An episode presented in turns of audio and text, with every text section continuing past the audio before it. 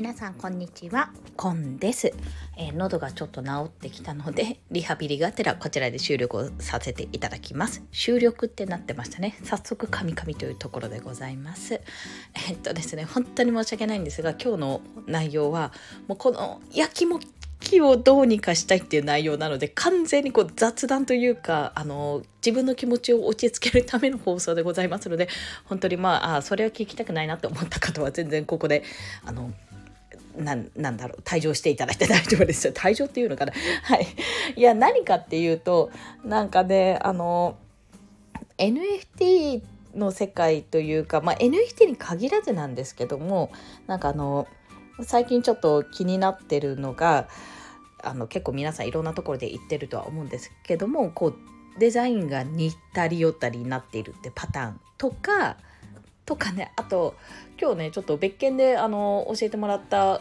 あの音声配信を聞いたんですよ NFT に関するお話をされている放送を聞いたんですけどもそれを聞くとなんかすごくあ多分まだ買ったことないんだろうなって思うような視点の話だったんですね。まあなんかあの表面上に出ているあの情報をそのまま見てそこから判断して考察した結果っていうような感じ。まああのう言い方が良くないんですけど薄いんですよね。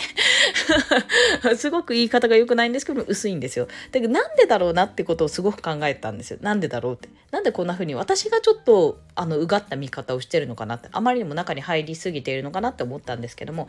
あのそうじゃないんですよね。多分これはある意味 NFT を楽しむための一つの方法であるのでこれだけが全てじゃないってことを前提にしてお話しするんですけどとにかく NFT ってね購入してみないと分かんないんですよこればっかしは。本当にこれ作っただけのは作ってた私最初の方は本当に作ってるだけだったんで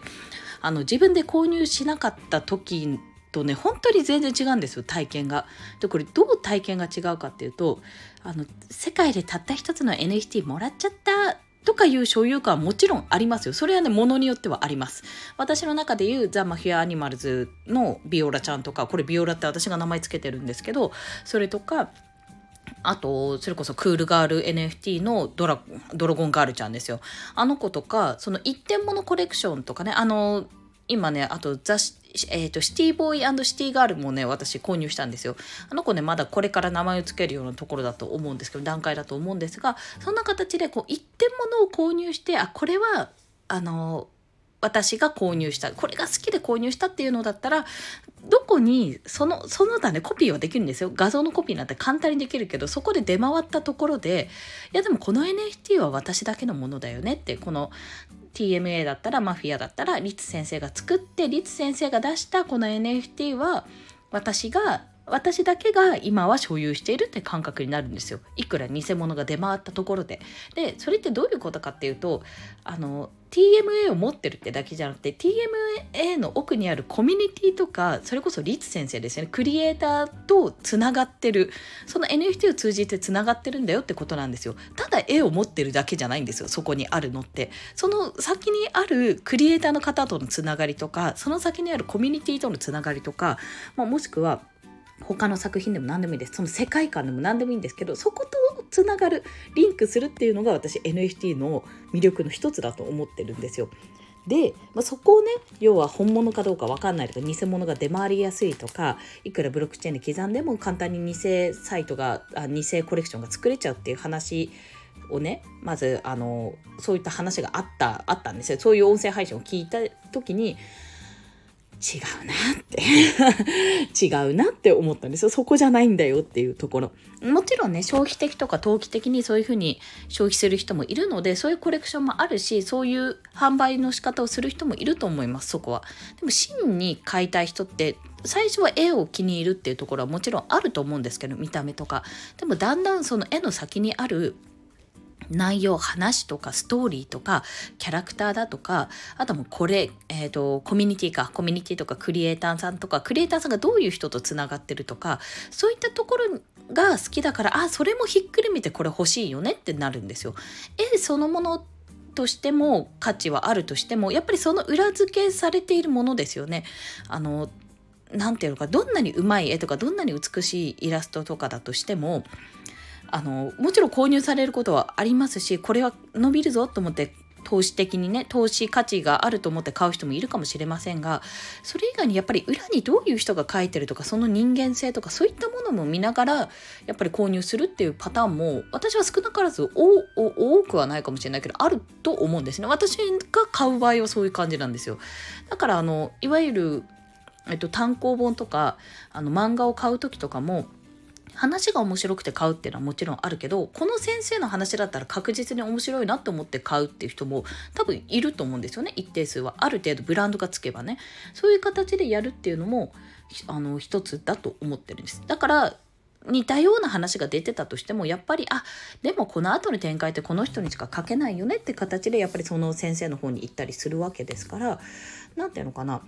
NFT に限らずですけどもやっぱり何かを購入する時ってやっぱその裏にある人クリエイター作ってる人とかそこのにまつわるその関係者とかそう運営チームとかねそういったものを見てやっぱ購入してるんだなってことをね今回すごく感じました。あの反論としてはそこがあるっていうことを思ったっていうところをね今日めちゃめちゃ言いたかった。今さっき聞いたんですけども途中でちょっといやこれは 言わなダメだなと思ってちょっと言いました。そしてあの最近多いそのデザインが似たり寄ったりっていうところなんですけどあのこれね池原さんの今日の Voicy かなんかで音あ今日じゃない昨日かな音楽の話と例えてて音楽ってやっぱり似たものができちゃうっていうのはあるって話をしてたんですよ。それはね分かるんです。イラストもねある程度似た似ちゃうことも私はあるとは思ってるんですよそこは。やっぱり影響されるし音楽なんて特にあのー、ていうのかなサザンオールスターズがサザンっぽい曲また出したみたいな感覚でやっぱりその似てるような感じる曲を出すなんか最近こういう曲ばっかりだよねっていうのはしょうがないと思ってるんです。あのー、ていうのか音とか例えば和音とかってやっぱ限られてくるので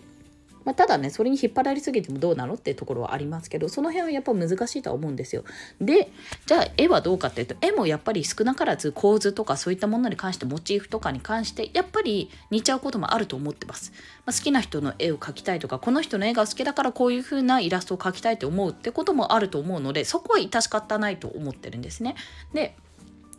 で何が問題かっていうとあの何ていうのかその似てる似てるっていうかまあ似てるよねって言われちゃったらおしまいだよねっていうところなんですけど本当に本当に考えてほしいんですよ。私ね似てるよねって言われるのすごく嫌いな人だったんですね。あのー、なんて言ったらいいのかな、まあ、これはちょっと性格上の話かもしれないんですがあの髪型とかもさその中学生とかの時って別にパーマとかさパーマなんて言わないのから今かけないじゃないですか。まあよくないし。で髪型もさなんかあの決められてある程度こう拘束があるから決められて別に髪の毛も染められないからある程度こう地毛の状態で髪の長さも決まっててある程度長さだったらくくらなきゃいけなくてあの色付きのピンとか使っちゃいけないとかいろいろあった制約の中でみんな個性を出していくわけじゃないですか。で私あんまりこうおしゃれな方じゃなかったんですけどめちゃめちゃねあの身長も近い髪も短いえっと眼鏡かけてるっていうような感じでまああの似てるじゃないですか そこまで来ると。で顔の形も顔の形って作りもそんなにあの違いがなければ大体に似たり寄ったりするわけじゃないですかみんな同じ制服なんだし。っていうのですごくね似てるって言われてた子がいたんですけどそれがね似てるって言われるのめちゃめちゃ嫌だったんですね。まあ、何かしら自分が変えればよかったんですけどそこで。でなんでだろうなって思った時になんかこうコピーみたいな感じがして嫌だったんですよ。やっぱり自分は自分で特筆したかったというか私は私をみたいなところがきっとあったと思うんですよ。っていうのと同様で絵を描く時とかもあの自分で作品作る時とかも何々と似てるって言われるのって私すっごく嫌だと思ってるんですね。そうじゃないって。私は嫌よ。だってさなんか別にそんなつもりないのにさ例えば私今猫ちゃん描いてるからあれだけどこれなんかキティちゃんに似てるよねとか言われたらはどこかとか多分噛みついちゃいますもん。で現状似てるなって思ったらやめますよ速攻。だって自分の中ではそういうふうに思ってないしあのファンアートとかなのともかくね寄せたとかのともかくそうじゃないのに似てるって言われることってすごく屈辱的だと思ってるわけなんですよ。まあ、これはなんか単なる私のわがままなのかもしれませんがそういうのってそのなんとなく似てるよねっていうふうに言われてる人たちは感じないのかなってちょっと思っちゃうのね。でそれが例えばコラボしてるとか世界観を一緒にしてるとかあのその元のね似てるって言われた作品と近い何かこうあるんだったらいいですよ。そこにつながりとかもうそもそもファンアートですって。この世界観をあの例えばクリプト忍者だったらクリプト忍者の世界観をそのままに私はこういうキャラを作りましたとかだったら分かるよ。それはファンアートとして撮ればいいわけですから。でもそうじゃなくてこれは私のオリジナル作品ですっていうふうにあの言うものに対してあの例えばなんだろうクリプト忍者のファンアートですっていう風に明言しない。でも忍者の世界を使ってます。クリプト忍者ですとは言わない。でも忍者の世界観で世界観は似てますみたいな感じで言うとさなんかすごくさなんだろうなってちょっと思っちゃうわけなんですよそこ。っていうふうに思っちゃうの。あのねかっこいいとか素敵とかあの見た目とかはね全然私も好きですよ。イラストとかも。だってやっぱり美しい絵描く人って美しいものを作るしやっぱいいなと思うしかっこいいなと思うんですよ。でもそれを似てるものとしてあの一つブランドとしてつけられるのは非常にもったいないし非常に悔しいことっていうかすごく屈辱的なことなんじゃないのってちょっと思っちゃうんですよね。でももしかするとそうは感じないのかもしれないのでやっぱりこれは私のなんか主観的な話なんだろうなってちょっと思っているわけですよというお話です。なんかいやなんかね横向きイコール小豆だとかいうのはまあちょっと乱暴かなって思うところがあるのでまあこれに関してはみんな一つ一つ見たり、まあ、これいいかもこれ好きかもっていうふうに思えばいいので結局その裏にあるクリエイターさんの気持ちとかクリエイターさんのあの世界観とかそういったものが違ければねもしかすると入り口としてその NFT のデザインとか入り口としてはちょっとなんか似てるよなって思ったとしても実際入ってみたら全然違ったねっていうのはなるかもしれない。でももしそうだとしたらすっごく握手ですよね。それは。ね。入り口の時点でもう一番大事な入り口の時点でちょっとこれパクリっぽくないとか思われた時点でもう客層っていうかお客さん離れちゃうわけじゃないですか。だからもし本当にそういう世界観を大事にしてあのここにあのなんだろうまあ小豆小豆の世界観が良くてとかそういうのを思ってるとしたらもう何て言うのかな要素をその1個だけにとどめるべきよね。せめてね。1個か2個とか何でもいいけど、うん、横向きを横向き、まあ、構図はちょっとともかくなんだろうデザインってもっといろいろ変えられる部分があるはずなんですよ。タッチカラーリングあと本当にイラストそのものとかもそうだしパーツもそうだし全部いろいろ変えられるはずなんですよね。モチーフのそのストーリー背景とか全部。なんかなんかそういうところを意識した方がいいんじゃないかなってちょっと思ったでもしそうじゃなくても完全にそっちの世界観で例えば忍者だったり忍者の世界観でやりたいんだっていうんだったらそこはファンアートとしてやるべきって思ったっていう話です。はあちょっと落ち着いたかな。はいそんな感じです。まあねオリジナリティって出すのやっぱり大変だと思うのでその辺ってねすごく難しいとは思うんですよ。寄っちゃうのもしょうがないと思うの。ただ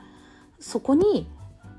あの悔しさを思ってほしいっていうのと客観的に自分のやつを見てあのよくあるじゃないですか。あの完全一致みたいな感じでこうさ並べられてさこれ完全一致みたいな感じで 言われるのあるじゃないですか。あの2ちゃん2ちゃんって今ないのか？5ちゃんだっけ？そういうのそういうのと同じように言われるのは本当に嫌だと思うのでちょっとそこは考えた方がいいよって思ったっていうそんなお話でございました。はい。愚痴会です。すいません。まあそんな感じでまだちょっとね